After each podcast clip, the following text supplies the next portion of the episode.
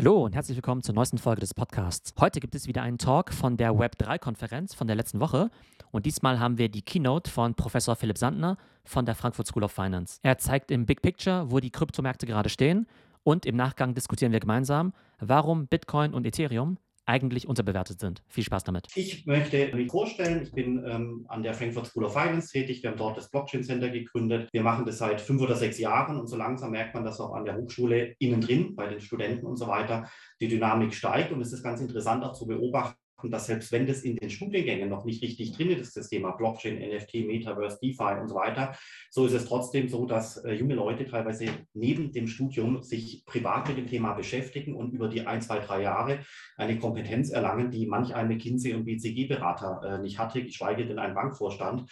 Also wirklich auch deswegen Chapeau an die jungen Leute, die sich einfach das Thema autodidaktisch aneignen, wie Du, Theo, ich äh, und viele, viele andere natürlich auch. Vielleicht ganz kurz runtergerattert, äh, was passiert außerhalb des Metaverses und, äh, und so weiter. Es gibt äh, ein paar Domänen, die sich so langsam dynamisch entwickeln. Hier der Bereich digitale Wertpapiere, dann der Bereich äh, der Euro auf Blockchain-Basis, hier die dezentralen Assets, wo Bitcoin, Ethereum drin ist, DeFi und natürlich das ganze Thema NFT. Und jetzt am Horizont auftauchen das Thema CO2-Tokens auf Blockchain-Basis und Identitätsmanagement. Das ist so meine Lesart, wo quasi die gewisse Dynamik da ist und die größte Dynamik, das haben wir auch eben schon gehört, ist im Bereich dezentrale Kryptoassets. Der Staat hier in Deutschland und auch Europa macht wirklich gute Arbeit. Äh, ich weiß auch, dass in Deutschland äh, viel nicht, nicht so gut läuft, aber gerade hier dieser Bereich Regulierung von Kryptowerten und Bitcoin und Co. funktioniert recht gut. So hat ja das Finanzministerium schon vor knapp zwei Jahren die Verwahrregeln erlassen. Wenn man aber weiß, dass natürlich Bitcoin das größte Asset da draußen ist, dann ist es natürlich bis dato eigentlich so eine Art Kryptolizenz. Man kann es auch zuspitzen. Eigentlich ist es so eine Art Bitcoin-Lizenz, äh, was da geschaffen wurde, auch wenn es der Staat eigentlich Kryptoverwahrregeln äh, getauft hatte. Dann gibt es noch, äh, gehen wir jetzt nicht groß drauf ein, das elektronische Wertpapiergesetz und das Fondsstandortgesetz. Das heißt, hier tut sich von seitens des Gesetzgebers viel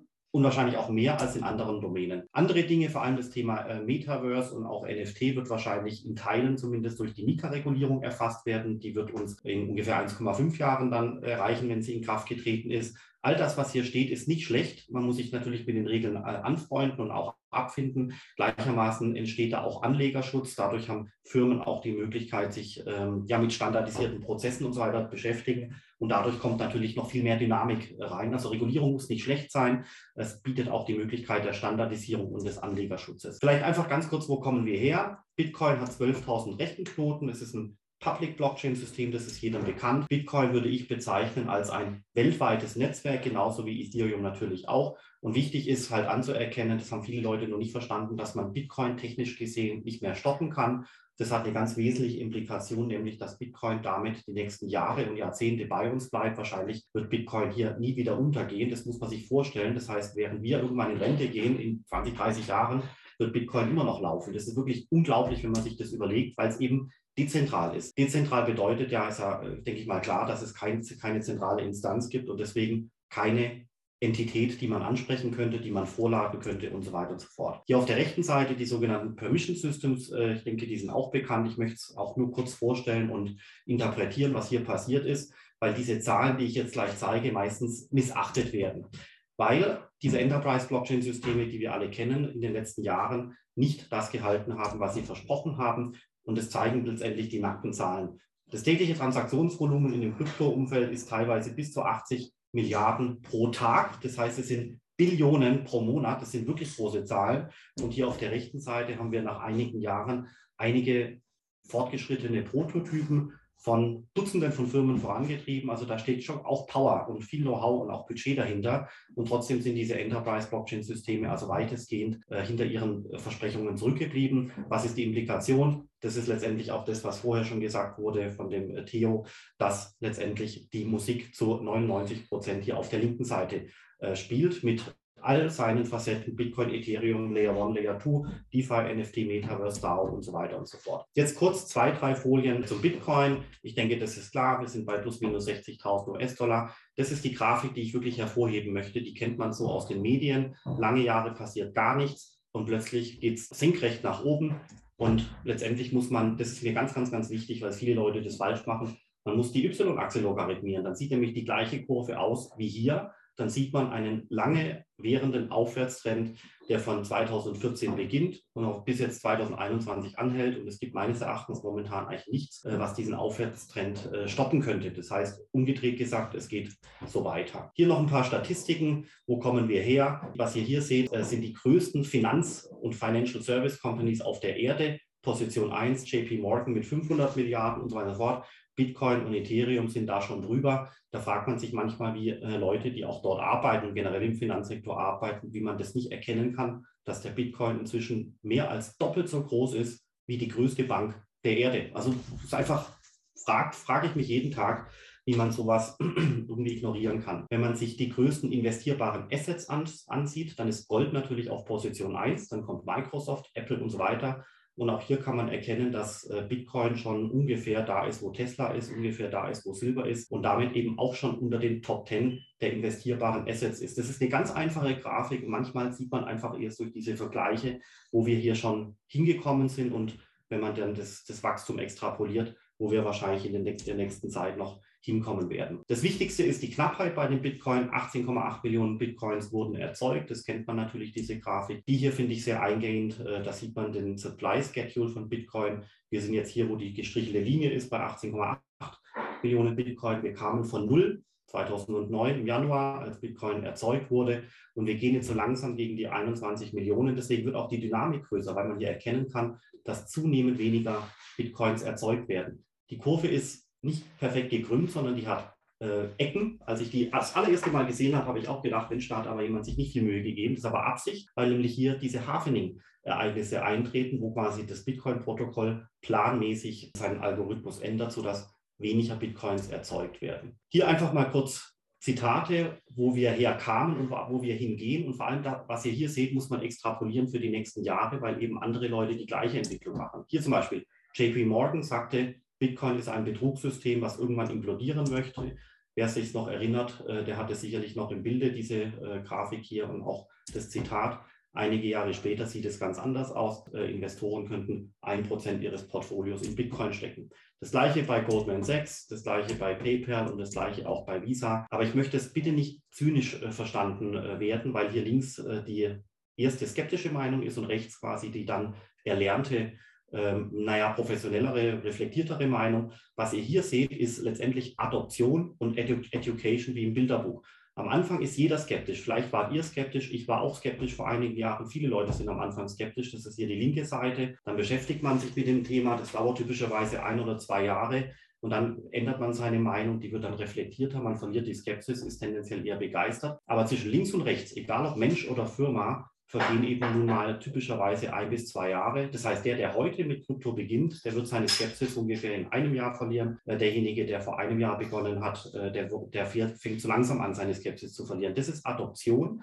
Und gleichzeitig kommen natürlich über die Leute in der Bevölkerungspyramide von unten, also die jungen Leute im Alter 15, 16, 17, 18 und älter, kommen quasi zunehmend immer mehr begeisterte Leute hinterher und äh, damit nimmt die Adoption unweigerlich zu. Das Stock-to-Flow-Model von dem Bitcoin ist wahrscheinlich bekannt. Da geht es ja darum, dass man den Bestand eines Assets, zum Beispiel Gold, misst, indem ich das eine durch das andere teile. Also ich messe quasi, wie viele Tonnen Gold kommen hinzu, wie viele Tonnen Gold gibt es. 61 ist quasi dann der Quotient. Und der Kehrwert ist 1,6 Prozent. Das ist letztendlich die Systeminflationsrate von Gold, weil pro Jahr 1,6 Prozent des Vorkommens neu durch Goldminen und so weiter erzeugt werden. Das gleiche kann man machen für Silber, Palladium, Platin. Da sieht man hier schon, dass diese Metrik kleiner ist. Dementsprechend ist Gold hier, was ihr hier seht, das härteste Asset. Jetzt Bitcoin Ende dieses Jahres wird eine Metrik haben von 57,6 auf Basis der, des Supply Schedules. Deswegen Bitcoin wird Ende dieses Jahres nach diesem Maß, ja, da stecken ein paar Annahmen drin, nach diesem eindimensionalen Maß wird Bitcoin so langsam an den Härtegrad von Gold rankommen. Und jetzt zum Euro, das ist ganz spannend. In der Vor-Corona-Zeit war die Inflationsrate von Euro, also das ist jetzt hier sehr illustrativ, da müsste man überall tiefer einsteigen, aber wir haben nur zehn Minuten. Hier bei dem Euro in der Vor-Corona-Zeit hatten wir einen Inflationssatz von ungefähr 1% plus minus. Dementsprechend hat in der Vor-Corona-Welt der Euro einen Härtegrad von 100, also nach dieser Metrik, gell, mit den ganzen Annahmen gerechnet und war zu dem Zeitpunkt natürlich härter als der Bitcoin damals und härter als Gold. Das erklärt auch, warum Gold in der in der Welt der harten Währungen gar nicht so relevant ist, weil ja im Prinzip die Währung schon per se halbwegs hart ist. Auch wenn ein Prozent Inflation natürlich zu hoch ist, das weiß ich auch. Aber spannend ist natürlich, wenn man sich jetzt die höhere Inflation anschaut, 4,5 Prozent, da wird plötzlich der Härtegrad des Euros, wie gesagt, mit Annahmen nach dieser Metrik reduziert auf 22,2 und fällt plötzlich hinter den Härtegrad von Gold und Bitcoin zurück.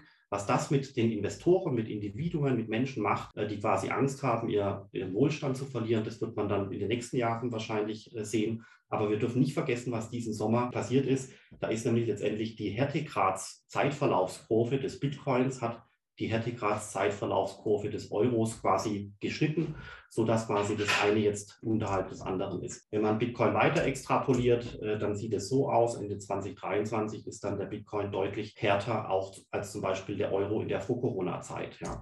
Das heißt, wenn man heute die Statistik anschaut in der Vor-Corona-Zeit, dann ist quasi, waren die härtesten Assets nach diesem Maß auf der Erde erstens Immobilien, zweitens natürlich die klassischen Fiat-Währungen und Gold. Und in der Nach-Corona-Welt äh, mit der relativ stark ansteigenden Inflation sieht man, dass Immobilien weiterhin das härteste Asset sind. Dann kommt schon Gold. Stand heute kommt danach Bitcoin Rang 3 und danach äh, der Euro. Das heißt, man sieht hier, dass die Rankings so langsam sich verändern und ich glaube, das hat massive Auswirkungen auf die Zukunft. Jetzt noch zwei Folien zum Thema äh, DeFi. Das geht auch ganz schnell. Das Wachstum ist wirklich ungebrochen, da muss ich gar nichts dazu sagen. Äh, das ist der Total Value Lock. Hier quasi die gleiche Grafik mit der Anzahl der Adressen. Und das hier finde ich wichtig, das ist nämlich darauf, woraus ich rauf wollte, wenn man sich hier die Internetnutzer anschaut in äh, Grau. Und ganz wichtig, die Y-Achse ist logarithmiert, dann sieht man, dass quasi die blaue Kurve, also die Nutzer von Krypto, äh, auch quasi parallel dazu ansteigt und hier ungefähr 80 Prozent äh, jährliches Wachstum momentan zu beobachten sind, wenn dann die Diffusion voranschreitet, ab einer Milliarde Nutzer dann 2024 nach dieser Schätzung, dann würde das absinken auf 30 Prozent äh, pro Jahr. Aber wir sind momentan, wie ihr hier seht, in einer ganz, ganz, ganz heißen Phase. Was sind die Hauptanwendungen im DeFi-Bereich? Ich denke mal, das ist klar, aber ich glaube, es erzeugt nochmal eine gewisse Klarheit. Trading, das sind Ansätze wie Uniswap und anderes. Dann Lending und Borrowing, das ist, so wie ich es deute, massives äh, Leveraging äh, von Leuten, die quasi all in gehen. Dann Asset Management äh, und anderes. Vielen Dank erstmal für den tollen Vortrag. Es kam ja auch schon sehr, sehr positives äh, Feedback, auch schon im Chat. Manche haben aber auch gesagt, Mensch, wahnsinnig schnell. Und auf der anderen Seite, glaube ich, reden und denken wir einfach schnell. Aber das ist halt auch sehr repräsentativ einfach für diesen Space. Da gibt es einfach so wahnsinnig viel Information. Und ich glaube, da muss man echt so sein Gehirn drauf trainieren, eben wirklich diesen Stream an Informationen auf Twitter, Podcasts und so weiter eben so konsumieren zu können. Und ich kann total verstehen, dass es Leute am Anfang vielleicht sogar ein bisschen abschreckt, weil es einfach so viel wirkt. Aber ich glaube, es gibt ja einfach sehr viele Formate, die du ja anbietest im Podcast, die es ja auf YouTube und so weiter gibt, hoffentlich auch bei uns im Discord, die die Leute so ein Stück weit ranführen werden. Jetzt hast du extrem viele spannende Sachen gezeigt. Ein paar Sachen, auf die ich eingehen möchte, ist einerseits, hast du ja die Market Cap gesehen, gezeigt von Bitcoin und von Ethereum. Wenn man sich das mal überlegt, Ethereum 500 Milliarden Dollar, ja, hört sich erstmal viel an, aber das ist halt ein Fünftel von Apple. Und wenn man halt wirklich daran glaubt, dass halt Ethereum halt eine Infrastruktur ist für das dezentralisierte Internet, für DeFi, NFT und all diese Sachen, dann ist es ja ein trivialer Betrag. Dann würdest du ja denken, dass irgendwie mindestens mal so groß sein müsste wie ein Apple oder ein Vielfaches so groß wie ein Apple. Das finde ich eben sehr, sehr spannend, um nochmal diese Market Caps ins Verhältnis zu setzen. Jetzt hast du ja vorhin eben auch noch die Zitate gezeigt von den ganzen Bankern, die ja erstmal sehr skeptisch waren. Und was ich mich da frage, wie viel ist davon berechtigte Skepsis oder Unverständnis? Und dann lernt man ja dazu, das ist ja auch in Ordnung. Oder wie viel ist einfach irgendwie, dass man sein Terrain verteidigt, weil man sieht, hey, ich möchte eigentlich nicht, dass diese Uniswaps dieser Welt mir meine Assets under Management irgendwie abziehen und deshalb muss ich das alles schlecht reden. Also liegt es nicht sozusagen im Urinteresse der Incumbents zu sagen, dass alles neue irgendwie Teufelszeug ist? Oder ist es, dass selbst top-smarte Leute bei diesen Investmentbanken zum Teil Schwierigkeiten haben, diese neuen Technologien zu verstehen? Ja, das, ist eine, das sind ganz, ganz, ganz spannende Fragen. Können wir jetzt eine Stunde drüber reden. Ja, klar, man kann immer hinterfragen, ob die Marktbewertung sinnvolles Maß ist oder nicht. Viele Leute sagen, die Market Cap macht keinen Sinn, das zu beobachten, aber sorry, also aus meiner Sicht macht es sehr, sehr, sehr viel Sinn, weil einfach dadurch ein gewisser Brocken bewertet wird mit einer Zahl X und ich kann halt diese Zahl X sehr absolut vergleichen mit anderen Zahlen, ja, die Bewertung von Gold, die Bewertung von Aktien und so weiter. Deswegen finde ich das, äh, finde ich die Market Cap schon ein ganz zentrales Maß, um auch Projekte untereinander zu vergleichen und auch über den Zeitverlauf. Deswegen finde ich die Market Cap sehr wichtig, vor allem wenn man sie vergleicht, wie vorher geschehen mit äh, Banken und anderen Firmen. Und jetzt zu dieser Frage mit den Incumbents. Ich glaube, man muss hier vor allem ganz groß unterscheiden zwischen dem Incumbent, also zwischen den existierenden Firmen als Organisation und den Menschen, die dort arbeiten. Und du hast vollkommen recht, die Firma, also ein Asset Manager alter Art, eine Bank alter Art und so weiter, die hat natürlich gewisse Bauchschmerzen mit dem Thema, die äh, möchte das teilweise gar nicht wahrhaben, aber es sind ja letztendlich auch die Mitarbeiter, die dort sind. Was halt ganz wichtig ist, ist, was ich jetzt schon zahl zahlreich gesehen habe, ist, dass in dem Augenblick, wo die Mitarbeiter also der junge Mensch, der dort arbeitet, versteht, was da passiert in der gesamten Industrie, dann fängt er an zu überlegen, so Mensch, ich muss auch selbstständig werden. Ich kriege hier 80.000 Euro. In der Selbstständigkeit kann ich eine Firma aufbauen mit einer Bewertung von 10 Millionen. Und dann fängt er zu kündigen an. Und insofern ist es ganz interessant, dass man äh, immer zwischen Person und Organisation trennen muss. Aber es führt tatsächlich so, dass diese Firmen schon darunter leiden, dass ihnen das beste Talent abhanden kommt. Es gibt einen ganz, ganz, ganz großen Unterschied zwischen Wissen und Verstehen. Viele Leute, das ist auch nicht von mir, sondern das ist von diesem äh, Autor, der heißt Anders Anse, der hat das gesagt, nicht ich. Aber ich fand das sehr gut. Der hat gesagt, ähm, es gibt Leute, die wissen sehr viel, aber sie verstehen es halt einfach nicht, was da passiert. Und deswegen müssen wir immer alle versuchen äh, zu überlegen, okay, wo habe ich vielleicht Wissen, aber wo muss ich noch tiefer reingehen, um das wirklich inhaltlich zu verstehen, um das zu verinnerlichen? Weil dann bin ich erst in der Lage, die ganzen Implikationen zu erkennen. Und ich würde auch nicht sagen, dass ich alle Implikationen irgendwie verstanden habe, aber es gibt halt gerade auch in Konzernen viele Leute, die wissen quasi alles, was sich so um sie herum passiert, NFT, DeFi und so weiter. Aber was die Market Cap beim Bitcoin bedeutet von 1,2 Billionen, also Trillions, das können die gar nicht richtig einordnen. Das heißt, da ist das Wissen da, aber das Verständnis halt nicht. Vielleicht da noch abschließende Bemerkung. Wissen verstehen und auch erfahren. Ich finde, dieses, diese Experience ist sehr, sehr wichtig.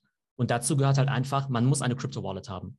Das muss man einfach haben. Jeder, meinetwegen, nehmt euch die Zeit über Weihnachten, ja, oder im Nachgang an die Konferenz, macht eine Crypto-Wallet auf bei irgendeiner der Börsen, da gibt es ja genug davon, investiert meinetwegen 10 Dollar in Bitcoin, um es einfach mal gemacht zu haben. Ich glaube, keine Crypto-Wallet zu haben in 2021 ist halt wie kein Computer zu haben oder kein Handy zu haben, ja. Das ist halt irgendwie nichts für Nerds, ja. Ich glaube halt, alles, was wir heute besprechen, das ist einerseits sehr, sehr neu, Viele von den Sachen, ehrlich gesagt, die habe ich vor ein paar Monaten auch nicht gewusst. Ja, ich lerne ja auch ständig neu dazu. Aber ich glaube, sich nicht in Krypto und Web 3 auszukennen, wird irgendwann so sein, wie so ein digitaler Analphabet zu sein, dass du einfach diese Welt nicht verstehen kannst, wenn du nicht mit Krypto in Berührung kommst. Das ist, als ob du keinen Browser bedienen könntest. Und so wie wir uns heute ja zum Teil unsere Eltern anschauen und sagen, ey, Moment mal, warum sind die eigentlich so langsam? Warum können die nur mit zwei Fingern tippen? Und warum können die eigentlich irgendwie den Computer nicht so gut bedienen? Genauso gucken uns vielleicht irgendwie so Gen Z-Leute an, wenn sie uns irgendwie dabei zusehen, wie wir da auf OpenSea rumfingern und vielleicht irgendwie nicht wissen, wie man so ein NFT kauft. Also ich glaube, da sollten wir uns sozusagen, äh, ja, das so kritisch hinterfragen, ja, und eben zusehen, dass wir möglichst schnell die Wissenslücke schließen, die Verständnislücke schließen und auch die Erfahrungslücke schließen. Klasse, Philipp. Dann vielen Dank. Wir können hier noch lange weiterreden. Ähm, folgt auf jeden Fall dem Philipp auf äh, LinkedIn. Der hat auch einen tollen Podcast, wenn ihr mehr über Blockchain wissen wollt. Und ähm, genau, und natürlich auch der Frankfurt School of Finance, die da auch spannende Projekte an den Start bringen. Vielen Dank, Philipp. Genau, danke dir. So, das war der Talk von Philipp Sandner und unsere gemeinsame Diskussion über den State of Cryptocurrencies. Auf jeden Fall genial, dass Philipp sich die Zeit genommen hat und wer sich für die Folien interessiert, die er während dem Vortrag gezeigt hat, die gibt es auch zum Download in den Show Notes verlinkt. Weitere Talks von der Web3-Konferenz gibt es diese Woche im Podcast oder auf YouTube. Ich hoffe, es geht euch gut und bis bald.